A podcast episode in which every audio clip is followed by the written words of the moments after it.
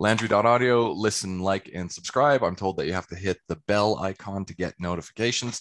Um, today, I, am joining with someone who uh, I guess is becoming a very good acquaintance and, and perhaps even a friend of mine uh, from overseas, Mr. Barry Goldwater Jr., who resides in, in Arizona. Barry was a, a long term congressman for the Republican Party in the state of California, bases himself out of uh, Arizona as a business consultant and lobbyist these days. And his father was very well known for running uh, as the presidential candidate in the 64 uh, American presidential campaign. How are things on that side of the planet today, Barry? You know, it's a beautiful day here in Arizona. Uh, we are, you always know it's uh, the fall when all these, all the license plates start to change from Arizona to Illinois and uh, Wisconsin and uh, a lot of the Midwest people and Canada they try to get out of that snow to come to Arizona. So you know that uh, things are looking good, but it's beautiful weather. Yeah, I think summer I survived the 110 degree summer. I think I've told you that previously when we've spoken. I'm originally from Calgary in Canada, and I remember Arizona was the hub for numerous amounts of Canadians to go over, and especially because uh, oil and gas, so they would oftentimes have a second home out in that area to uh, escape escape the, the very cold winter that I come from. A lot of Canadians in Arizona. Hmm. And direct, direct, direct flights now from all yeah. the major cities. Well, that's probably a good place to start off our conversation. So the the situation down here in Australia is probably very very different to what you guys are experiencing in in America in terms of COVID. Um, we have gone through some really excessive long term lockdowns. With uh, Sydney is just starting to open up. I think Melbourne opened up last year, and Melbourne became I believe, the city that had the longest lockdowns in the entire world. And I know this is a big debate over in the United States, and this is typically, I think, dictated by uh, your governors in the state. So some states are open, some aren't. So what's what's kind of happening over there? Well, it's a mixed bag. Uh, the president uh, has uh, prescribed lockdowns and masks and distances and all those prescriptions but it's been primarily up to the governors. We're a federalist society for federalist government, where we have the federal government, and then a lot of power is left up to our 50 different states. And we have governors who, you know, have different approaches to it. Uh, mostly Republican governors uh, believe in freedom, give the uh, citizens uh, sufficient information, and they will decide for themselves what's best for them is similar to when you have the flu. You know, you got enough common sense to stay home and take care of the flu. Uh, and so most of the Republican states have left been open, mm. uh, and especially recently. Uh, the question is about school children: should they wear masks?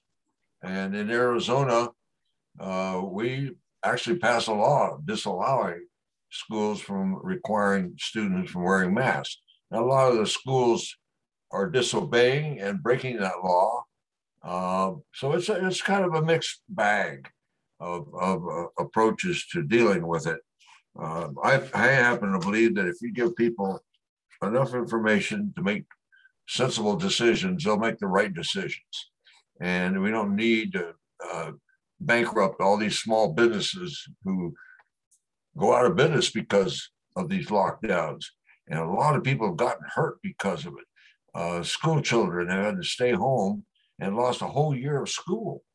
And now they're trying to get back into school and they're having a lot of psychological uh, uh, problems with, with the school children making readjustments. Some are having to wear masks, some are not. It's, it's a confusing time in, in the United States and I think worldwide as to how to approach this thing.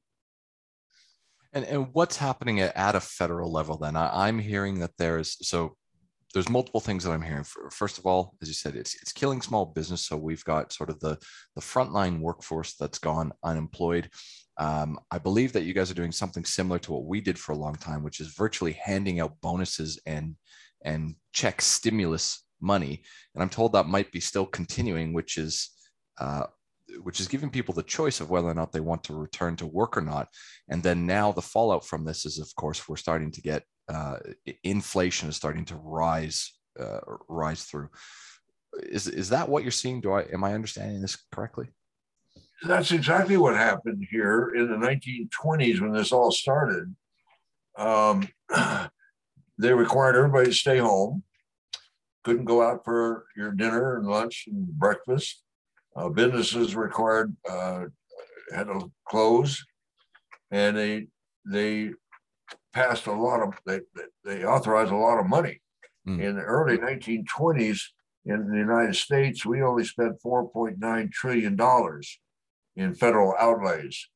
In 21 so far up to March, we've spent over 7.6 trillion dollars in subsidies. And so, yes, we have spent a lot of money uh, to help small businesses, to individuals. Um, you name it. If you if you're unemployed, you get some money. They stopped uh, um, uh, on rental rental apartments. Uh, they they prevented uh, people to foreclose on on on renters because they couldn't pay their rent. So there was a lot of government intervention to help individual citizens in 2021. Mm. Now that is all stopped. And now we're making an adjustment, uh, not having those, those, those, those dollars to depend on. So people are having to go back to work. But unfortunately, a lot of people got used not working. And a lot of them uh, seem to be not going back to work. And so we have a labor shortage in this country. And I don't totally understand why they say people got got used to not working and and then you start thinking about their job and they're thinking well i can improve. I can get a better job. And so there's people still on the sidelines. I think eventually that's going to take care of itself but right now it's hard to find uh, good labor. Uh, a lot of companies are hurting because they can't get people to come to work. Mm and I know that you're a big proponent. We've spoken about this, uh, you know, a couple of times, and it's what Ron Paul is always on about about tying currency to the gold standard, so to curb inflation. So, with the Federal Reserve effectively just printing money, do you want to kind of give us just a brief 101 on, you know, what this means to to purchasing power and the fact that, you know, in order to try to mm-hmm. stabilize this at the moment, we're literally just printing trillions and trillions of dollars. Yes, uh, we in the 1970, 72 or so, under when Jimmy Carter was the president, we uh, we had a situation that's similar to what's going on right now. Uh, the federal government spent so much money, and that money flows out into eventually the hands of the citizens, and they, with all that extra money, start spending it. And if you if you if you if you spend a lot of money on a product and there's not supply enough product to go around, you drive the price up. And that's what's happening. You uh, all this money chasing few too few goods drive the price of that product up, and that's what inflation is all about. And right now, uh, we have trillions of dollars floating around out there uh, that are being is being spent, and it's and because of a variety of reasons, there's not a supply of goods or services available. So the price of gasoline is up 40%. Price of a, a, a, a slab of bacon is up 20%. I mean, everything has gone up in the United States, all because there's too much money floating around and not enough supply of goods. Mm. And uh, that that's going to come back and haunt uh, this president in our midterms in 2022 uh, because it all gets down to in, in the pocketbook issues. I mean, we're all concerned about school. We're all concerned about a lot of different things. But if you don't have enough money to feed yourself and your family, or to uh, pay your rent or your mortgage, uh, that gets down to, to, that gets down to where it starts hurting personally, mm-hmm. and it'll it'll in, greatly influence the next elections that uh, come, that happen, which will happen in 2022 here in the United States. And I know that you're a business consultant and not an economist, but I mean, are you are you talking or, or what are you hearing? Because you know, when we look at these factors of uh, relatively high unemployment because people are choosing not to work with with large levels of inflation. Uh, I'm being told that, that generally speaking, banks are keeping interest rates artificially low at this point in time for things like mortgages to uh, to curb this this going up. Uh, have you spoken to anyone? Are you hearing anything about you know what we're looking at, say, in, in the next 24 to 36 months, uh, up to five years, in terms of you know what this is going to mean moving forward? Well, in the United States, we have a, a tripart government. We have the executive branch, which is the White House, the president. Then we have the Congress, which is the Senate and the and the and the House. And then we have the Supreme Court. But we also have a fourth branch of government called the Federal Reserve, which was created primarily to stabilize our currency, uh, so we can avoid recessions and uh, and in, inflations. And uh, so we have the same thing here, uh, effectively. You got the same thing there. Okay. Well, they they have a tremendous amount of influence over over the stability of our economy. And uh, in 2008, when we had this recession, uh, the Federal Reserve started printing money. Uh, they bailed out all these banks and uh, financial companies. They poured billions of dollars, trillions of dollars into the economy. And that has not stopped. It's still doing it. Mm. And they they keep interest rates low uh, to make money available for people. And the, and and what's happening is they they they try to keep an inflation rate around two percent, but it's gotten gotten away from them. Now they say it's it's it's uh, temporary. That's going to come down, but most you learned economists uh, feel that we're back in the same place we were in the 1970s, where we had stagflation, where we had runaway inflation that got up to about 15, 20 percent. Interest rates were driven up uh, to 25 percent and we had uh, and, and, the economy was basically slowed down and almost stopped. Mm. So you had you had uh, businesses were slowed down, inflation got away, and, the only and, and Ronald Reagan was elected, and all they could do to, to stop all that was to raise interest rates, and that's what happened back in the 70s. And I think we're headed in the same thing. We have uh, the economy has slowed down. Uh, we predict that uh, this third quarter will probably be about a 2% growth, where at one point in time they thought it was going to be 7%, the GDP, gross domestic product. So it's going to be slowed down. And then you have inflation that, that seems to be no stopping to it because of the trillions of dollars that just out there pushing and pushing and pushing and uh, with too few goods and services available. So you got inflation and you got uh, slow economy. And we're going to wind up, I think, with another stagflation. So, if, if I'm hearing you right, then effectively rising interest rates is generally designed to to restrict people's access to money to ideally bring it back down to to yeah. to create some buying power out of it again. Yeah, exactly right. They use interest rate to slow that the rate of inflation down. Hmm. Okay. I mean, this, uh, this is this is uh, this is economics 101. You got to stay and stay within your means, and we're certainly not. The United States is just going crazy with spending at the mm-hmm. federal level, and it's and, it, and eventually, sometime you have to, you're going to have to pay for that. Mm. It's going to come back, and interest rates. I mean, right now they, they don't have a big problem being the international monetary reserve of the of, of the economy, but all of a sudden, if interest rates go up, the cost of all that's going to be uh, really uh, dampen the quality of the United States and respect that they have for our currency. The United States, for many, many years, had a stable economy, but when when we got uh, all this spending that's going on, uh, we're destroying that credibility. Yeah, there there are people I know. So I think as I told you, I, I didn't move to Australia until 2004, but there are people that I know my age now who were kids at the time in the early 1990s, and the Australian economy went through huge amounts of inflation. I think home mortgage rates started getting it around 18 to 19 percent. So people that had put um, you know 15 years of equity into their home all of a sudden were losing their homes because they could no longer manage you know structured uh, mortgage repayments that they had been doing up until that time. To to lose your home effectively halfway through a 30 year mortgage is is uh, I, I don't it's it's terrible. Well, you, you get politicians that they have no sense of economics. They have no sense of common sense, uh, and they they want to do all these things for the people. And mm-hmm. that's not what government was created to do. Basically, the, the, our governments were created to provide for the national defense and let, let freedom do the, the, the let freedom decide on how the economy would move. I mean, if you have the freedom, as we used to, and I think in Australia, to go out and start your own business and take a risk, you could do that.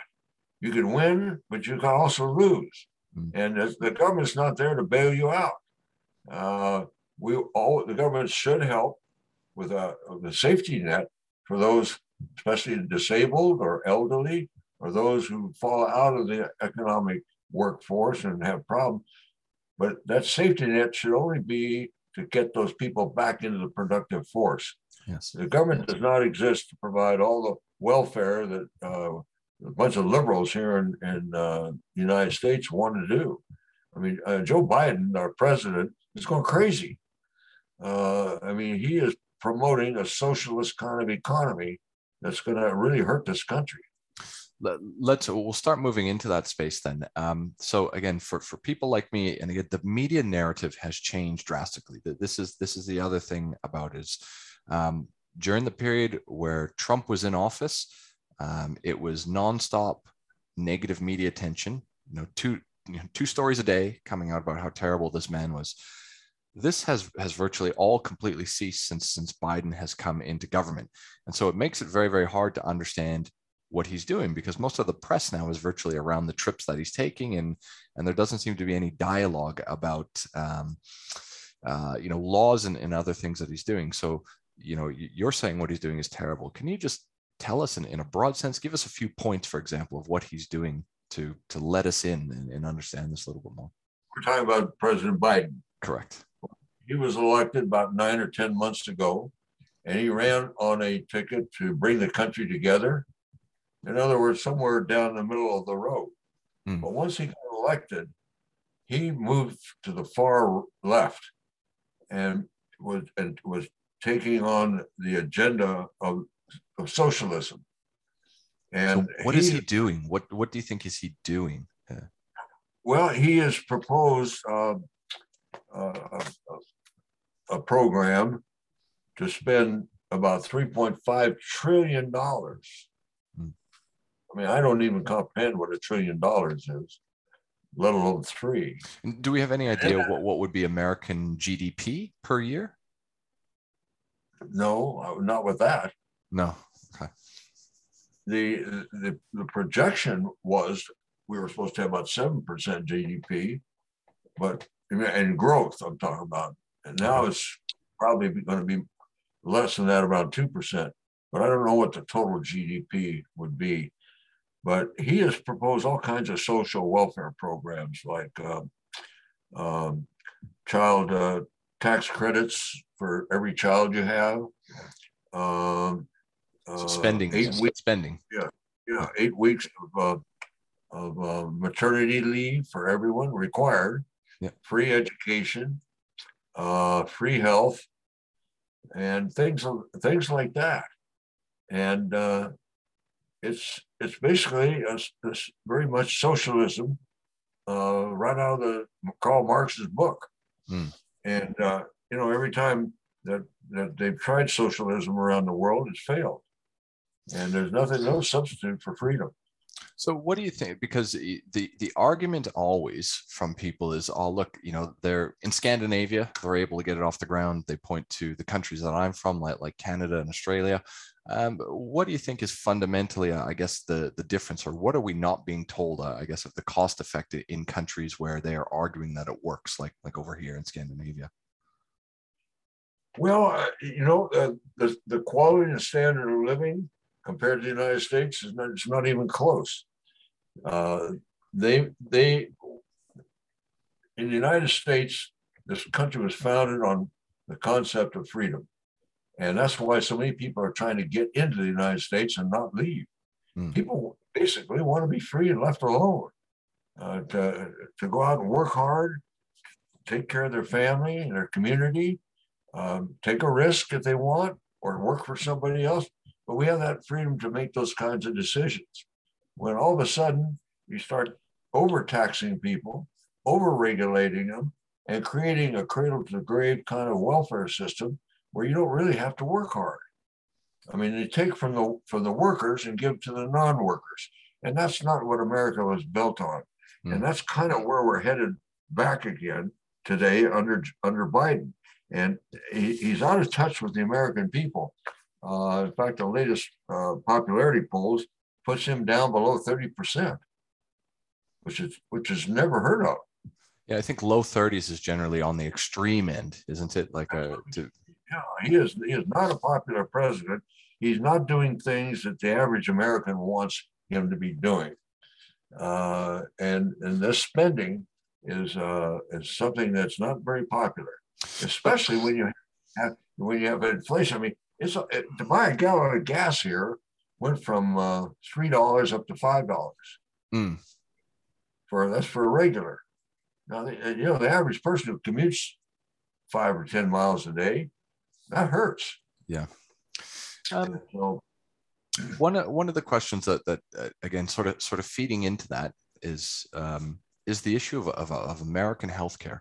And I just wanted to sort of tie this into COVID because, uh, you know, when I had the chance to speak with Ron Paul about this previously, you know, the, the issue isn't isn't Medicare itself; it is the billing practices, oftentimes of of private providers. But um, you know, I, have I've lived in three countries. So I was, I was born in Canada. I spent a few years living in, in England and the UK, which has their NHS system, and here in Australia. And Australia has more of a two tiered approach now where we've got public and private.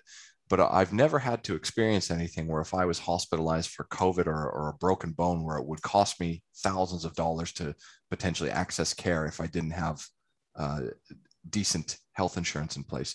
Why? what is the problem in America of why they can't sort of stabilize this this particular issue and make some level of affordability for you know the average person who's pulling down thirty or forty thousand dollars a year? Well, I think this is an ongoing debate, an ongoing discussion on how to deliver health care. Um, we have a, pretty centralized healthcare delivery system now. We have Medicaid, which is primarily for the poor, the unemployed, the disadvantaged.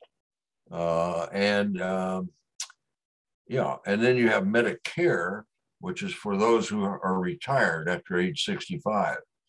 So those two programs take care of an awful lot of people in this country. Mm-hmm. And part of Biden's program is to expand those.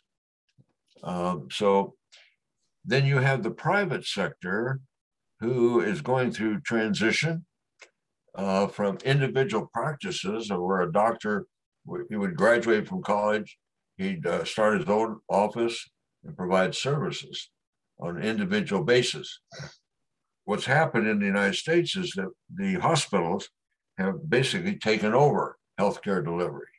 And all these doctors who once worked for themselves uh, can't compete with a hospital. And they're finding themselves becoming salaried and working for the hospital on a salary. and they're abandoning their own uh, personal offices, uh, health delivery offices, and going to work for the hospital. So it's getting so monopolized by hospitals effectively. Yeah. And I'm not sure where that's going to lead us because there's very little check and balance over what over there what they what they charge and uh, one of the one of the pieces of legislation that they've been trying to pass, I don't think they passed this, and that would require the hospitals to publish ahead of time the cost of the different procedures. So if you're having mm-hmm. uh, your tonsils removed, you can go and shop for the best price. Yeah, a price a menu, effectively. Yeah. Menu. Yeah. Right now, you check in and they they do something on you and they charge you all kinds of crazy monies for things that they did. Hmm. And there's no little, little accountability on there. I'm not sure where it's going to wind up. It looks like we're headed more and more to uh, government provided health. Uh, I happen to like the private sector. I like to have choices mm-hmm. of doctors I see and procedures that are performed. Just show me what's out there and I can make a choice. Instead of being required under the program, you have to go to this hospital and you have to see this doctor, and uh, you have no choices. Oh, I, I, I, understand that. I think more more what I'm getting to is when I read online, some people say, you know, I've I've been diagnosed with an illness, and all of a sudden their healthcare provider doesn't cover their medicine, and they go, oh, these pills are going to cost me two and a half thousand dollars a month, and all of a sudden they're mortgaging their home, realizing that, you know, their the, their cash flow is only going to last for 12 more months before they're eventually going to die of this disease because they can't afford two and a half thousand dollars in pills every month. Well, see, if you have competition, competition increases quality and decreases price. Hmm. And that's another, no reason why we can't have that in the private sector health delivery system. Uh, it, it was always that way and it was good. It worked. And right now we, we have no choices. We go to a hospital and we're captured. Yeah. Right. Okay. Tell me about the, um, tell me about this California exodus that's taken place. I know that uh, was it Gavin Newsom was uh, was recalled. Um, is it the uh, who, who's the gentleman that went up against him, the Republican nominee? Was it was it Larry over there? And, and he got squashed, and I thought he was going to do quite well. Um, but as you said, there seems to be, from what I hear, Californians flowing into Texas, into Arizona, and, and Nevada, trying to get out of the state. What, what's happening? Oh, that's precisely right. Uh, Larry Elder uh, was a, a, gentleman on the Republican side. He's a he's a, a black guy that is a very celebrated. Um, uh, uh, radio has a radio talk show mm. every day, and he's very popular. And he ran a good campaign, but California has it's it's uh, it's completely controlled by the Democrats. So even though they, they did a good they did a, a good race. Uh, Larry Elder lost, and Newsom was was uh, keep his and keep his seat. Uh, but the problem with California's gone crazy over there. Uh, uh, industry's moving out of there as fast as they can. Uh, what's the fellow? What's the uh, Elon Musk moved his whole operation out of California, moved it to yeah, right. Texas. Okay we have people, we have companies that are relocating here in Arizona every day. You see something in the headlines, some big companies moving their headquarters here, and they're moving into Idaho. Uh, Boise, Idaho is one of the fastest growing towns in America, and it's a little tiny town up there in the state of Idaho, but it's it's just booming because of people moving in from northern Arizona and state of Washington and Oregon. Mm. And people just do not like excessive amount of regulation, taxation, and being told what to do. And, and, and the prices of everything of housing has gone up. So these companies, employees have, can't afford a, a place to live mm. because the prices have gone up because of all the regulations on building a house. In other words, you got to have a solar roof on it. You got to have insulation. You got to have this. You got to have that. Yeah. And every one of those, this you got to have costs money and they've driven the price of housing up.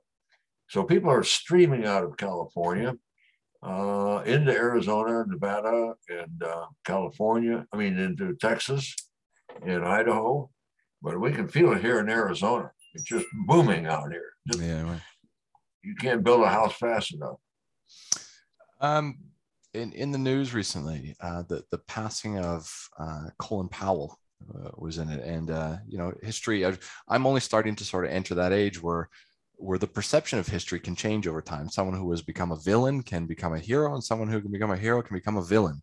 So you know, Colin Powell became quite well known um, for uh, for the war invasion of Iraq uh, that happened around the turn of the century as part of the Bush administration. I guess where I'm going with this is the what we consider conservative has also changed in that you know 20 to 25 year period between um, George W. Bush through to, to Donald Trump and how this sort of uh, all evolves around. What, what was your dealings with Colin Powell, I guess is the first question. And the second one is, how do you think the flavor of conservatism has changed or, or adapted in, in the situations that we're in now? Well, uh, uh, Jesse,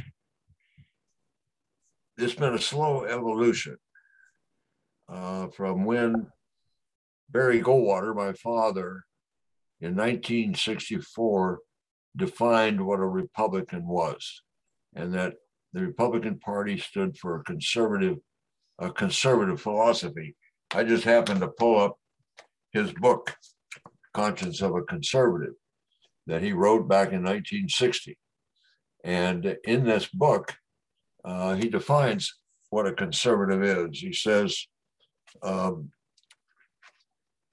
that the, uh, the, the difference between the conservative and the liberal of today is that a, a conservative takes account of the whole man, while the liberal tends to look only at the material side of man. The conservative believes that man is in part an economic and animal creature, but that he is also a spiritual creature with spiritual needs and spiritual desires. Conservatism, therefore, looks upon the enhancement of man's spiritual nature as a primary concern of political philosophy. So, if you ask a liberal what he stands for, they don't have a definition of what a liberal is. But I asked Barack Obama one time what he what a liberal was, and he says, "I'm compassionate. I'm compassionate." And I think, well, that's not a definition. That that's not a philosophy. That uh, that's not a philosophy. That's just a feeling. And I'm a conservative, but I'm compa- I'm compassionate.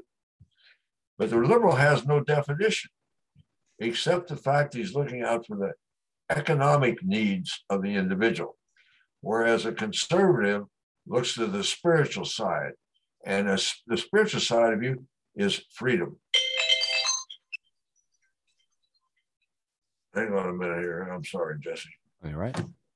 Um, so how do we bring that back to to what what we would consider conservatism around the turn of the century with Colin Powell. The uh, and well, I, I, guess how do you think it applies, and what do you think of of the Bush two government and, and Colin Powell? Well, just finishing up on this definition, a conservative, therefore, wants to enhance individual freedom. So he's he's he's uh, he's against excessive taxes, excessive regulation, uh, personal responsibility. That's important we're all, if we're going to be free, we got to be responsible for our actions. And he also, as far as the nation is concerned, a strong national defense. And that is the de- definition of a conservative. A liberal's not going to tell you what they believe in. They just tell you what they feel, and that they're going to be watching out for the good, the economic needs of the people. Hmm. Uh, where the where the uh, conservative have gotten off track is they've they've kind of tippy toed over to the left a little bit more than they should be. So instead of standing up as a strict constructionist, as far as sticking to the conservative philosophy, they've moved over to the left and they'll they have voted for and promoted different social programs that they would not inherently promote if they were a true conservative. So that's what's happened. And then along comes Donald Trump, Donald Trump really has no philosophy, uh, political philosophy. I don't really know if he knows what he stands for, but he's got good instincts as a businessman.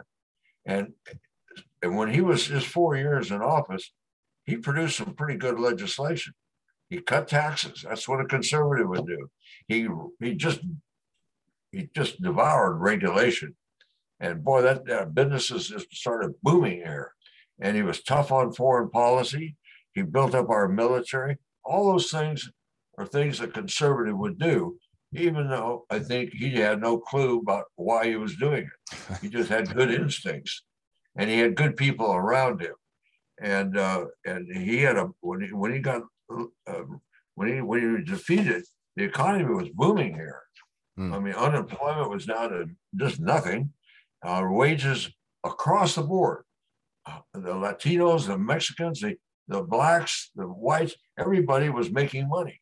Businesses were coming back to the United States and things were looking good. And things have sure changed around with Biden.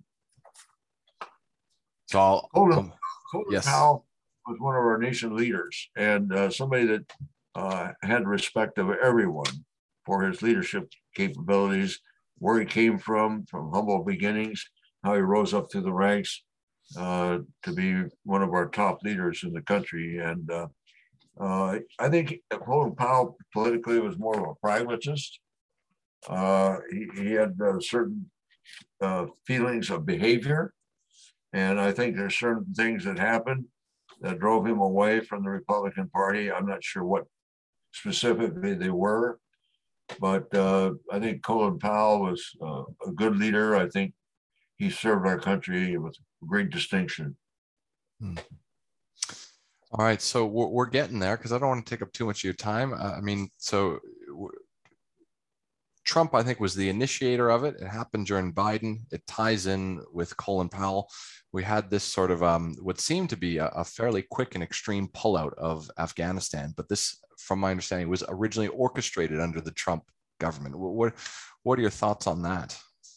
Well, as I understand, uh, uh, under Trump, they were negotiating with the Taliban to come try to get some kind of semblance of order uh, of, of, of where the United States could withdraw and leave a stable government. So they were trying to get the Taliban to work with the existing government. And I think they had an agreement, but I don't know the details on that. Mm. And then uh, Trump uh, left office. And I don't think that was ever executed. And I'm very popular man here. Let me just take care of that. Um, I don't get a phone call all day, and then all of a sudden I'm getting a bunch of them. It's, all, it's always the way. so, uh, and, and so uh, along comes President Biden, uh, who has no sense of military capability. I mean, he doesn't understand foreign policy, he doesn't understand military, and he he just he just abruptly withdrew from uh, Afghanistan and left a lot of Americans and a lot of our allies there. And it didn't have to be. Uh, our military advisors were advising him not to do that, to do it in a more orderly fashion, in a, in a, a very uh, methodical uh, approach to withdrawal. But he didn't. He just did it. And he's getting, that's part of the reason why he's not popular today is because we don't leave, we don't leave our people behind. And especially our friends, uh, I mean, you, you, your country had to have people that was left there. Yeah, they're still trying to get out. Yeah, and and, and that that that was a very very bad move on his part, and uh, it, it, we're gonna we're gonna be sorry for that. I think. Mm. All right, so Trump seemingly, you know, by a margin of a, of a couple million votes in what seems to be the largest um, turnout for U.S. election ever, Biden's very, very unpopular now. Where does that put Trump outside of the fact that you know, Trump is still doing rallies? It seems very, very apparent that Trump is going to go after the nomination again to run in 2024. I think that part seems to be settled. What I want to ask you is what's happening in the party? Are they, do they want to see this happen? Do you think Trump can come back and win again in 2024? And is there support for him? Not, not in the base voters, but again, with the the card carrying Republicans? Do they think Trump deserves a second chance at this? Well, you you ask a question that uh, I think all Republicans are trying to figure out, and I can only be guessing because I don't talk to the gentleman on a regular basis. Uh, but I think Trump just won't fade away. Hmm. Uh, he's he's got a big ego. He's probably a what you'd call a narcissist and uh, he loves the he loves the, the limelight, and he just won't fade away. Uh, he's he in his, in his in his existence, he's created quite a large base. I don't know how big that base is. Is big enough to bring him back or not? I don't know that, but I do know that he's very divisive within the Republican Party. You have people that would just as soon Trump stay back at his hope place in Mar-a-Lago in Florida and keep his mouth shut mm. and let the Republican Party go out and do what we're supposed to do, and that is to register new voters, get organized, go to work, and win elections. Uh, Donald Trump is not what I'd call the leader of the Republican Party. He very seldom talks about the Republican Party. He always talks about himself. Mm. And uh, as a result, in Arizona, uh, Trump's very popular, but there's a lot of people that would just soon have him out of the picture. And as a result, you've got a, kind of a divide going on across the country when it comes to Donald Trump. We have some other good people, such as Governor DeSantis of Florida, yeah. who's rising up through the ranks. Uh, that uh, would be a very good presidential candidate. Rubio and Cruz would still be in there this time around, I'm assuming as well. Rubio and Cruz, and we got Cotton. We got some. We got some good talent, uh, but you got this Donald Trump sitting over here, just kind of causing problems, and I'm not sure where what's going to happen. And I think um, I, I, had someone raised a very very good point where um, Trump doesn't lose the debates that he gets in. And I think uh, if he runs again, it's going to be if he's got some of the base with him, and he doesn't win on that on that journey uh, of the campaign. I think he's going to absolutely potentially decimate and um, dismantle the perception of other good candidates, even if he does lose on the way through. You know, Jesse, you're you're in an area of the unknown. Uh, the future of politics is is is fluid. It's always moving, and um, issues come and go. People's uh, fortunes are based on a lot of factors, and I don't know what's going to happen. I, I know what I would like to see, and that I'd like to see uh, uh, former President Donald Trump uh, just stay out of the stay out of the picture for a little bit and let the Republican Party recover and do what it's supposed to do but I'm not sure he's willing to fade away like that. So I don't know. And I guess uh, you know I don't want to take up too much of your time, so so we'll begin to kind of wrap this down. I like to keep these things within about an hour, but um, 2020 or the 2020 uh, vote tampering. Again, this is something that was initiated by Donald Trump and seemed to be even before the votes were cast. He had it in his mind that if I've lost, this has to do with voter tampering. This became a narrative on Fox News. Well, again, on, on liberal media, MSNBC, and it said not. We've now seen this sort of go through varying court systems. But again, depending upon the media that I view, I am no better off with understanding if there was any potential vote tampering. As far as I can see, this relates to uh, voter ID laws, potentially having ballots cast for deceased people, which potentially, or and and vote in ballots which at least in my head can't seem to go beyond maybe more than a few thousand. So I don't I don't see how this could overturn an entire election result with the level of it. What did you see? What's the level of vote tampering, and is it a legitimate uh, argument on behalf of, of of this portion of Republicans? Jesse, it, it gets down to a bottom line. The Democrats beat the Republicans. Yeah. So there's a result, and you just have to accept the result at the end of the day. Yeah. That's it. And and every election has got some tampering going on. In different communities. It's especially uh, prolific in say like the cities of Chicago and Philadelphia and a few other big cities where you have these machines that control.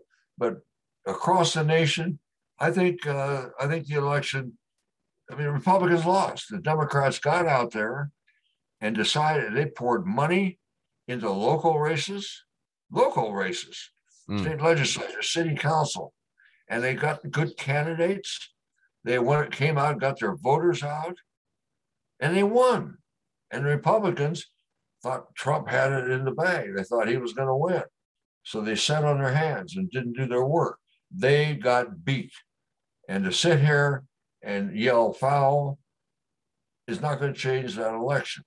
Mm. I think if there's any lesson to be learned, is we need to be a little more vigilant on over the election process. We should have more poll watchers. We should make sure that we do have uh, a, process that makes common sense, such as having an identification. There's nothing you have to have an ID to get on an airplane to buy a bottle of uh, liquor you can at least put a, an ID to, to show who you are to vote. And I don't see where that's a big issue. But Democrats want to make it a big issue uh, just because they want to stir up the pot. But the fact of the matter is, Republicans got beat, and if they want to win, they've got to get they got to take a page out of the Democrat book and go beat them. And this is such a fascinating issue to me, as, as you said, of of why why could it possibly be such a contentious issue that if you wanted to go vote for something to prove who you are, how is this even a debate? I don't understand why why it's this because it's just an issue that the opposition is stirring up. It's just, it's just politics. Yeah. It's all about politics is all about power. Who's going to control? Who's going to make the rules? That's what politics is about. That's mm. what, why you have two parties in, in the United States, and they're always at each other. Yeah, and they they accuse each other of all kinds of things. It's part of the part of the it's part of the picture. And you, you know, it's it's you can get real upset about it, or you can just understand what's going on. And all that noise that's being made is just pure political noise that's going on. And and Barry, last thing I'm going to ask you before we get out of here today, know, I I, I seem to be watching like masses walking immigrant caravans from other countries that say they are walking their way up to the US border to cross over into it. Again, I, it's so hard these days to if even understand if there's any fact in that or if this is just another left right argument trying to, to rile up but there seems to be caravans of thousands of people trying to walk in through the southern borders uh, obviously and then we're presented with other uh, with other news where I, I then see images of um, uh, sheriffs on horses whipping immigrants on the way through and, and it, I, can't get a grasp on what's happening. What is this issue with illegal immigration and, or is that actually happening? What's going on over there? Well when, when donald trump was president he closed that border off. He built a wall. Very few illegal undocumented people came across that border.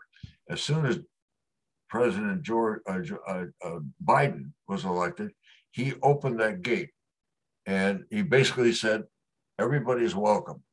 And and they're, they're, they're, this administration is doing very little to stop it. And it is a major major crisis that uh, that's getting out of hand and people are going to get hurt. Uh, it, it's, it's a very serious thing. And uh, this is another reason why joe biden is not popular today because he's not enforcing our our uh, sovereignty. And uh, I don't know where it's going to go, but it's a serious. We got we've had over a million people come in here in this last year. Right. Yeah. Right. Okay. Just walking through. They're walking through, and they're moving them out on airplanes at night and putting them into cities far from the border. And all of a sudden, you wake up and there's a whole bunch of new people in your neighborhood. Yeah, right. And that's. It's, it's a very serious problem. It's a it's really a crisis, and I don't see this president doing anything to change it.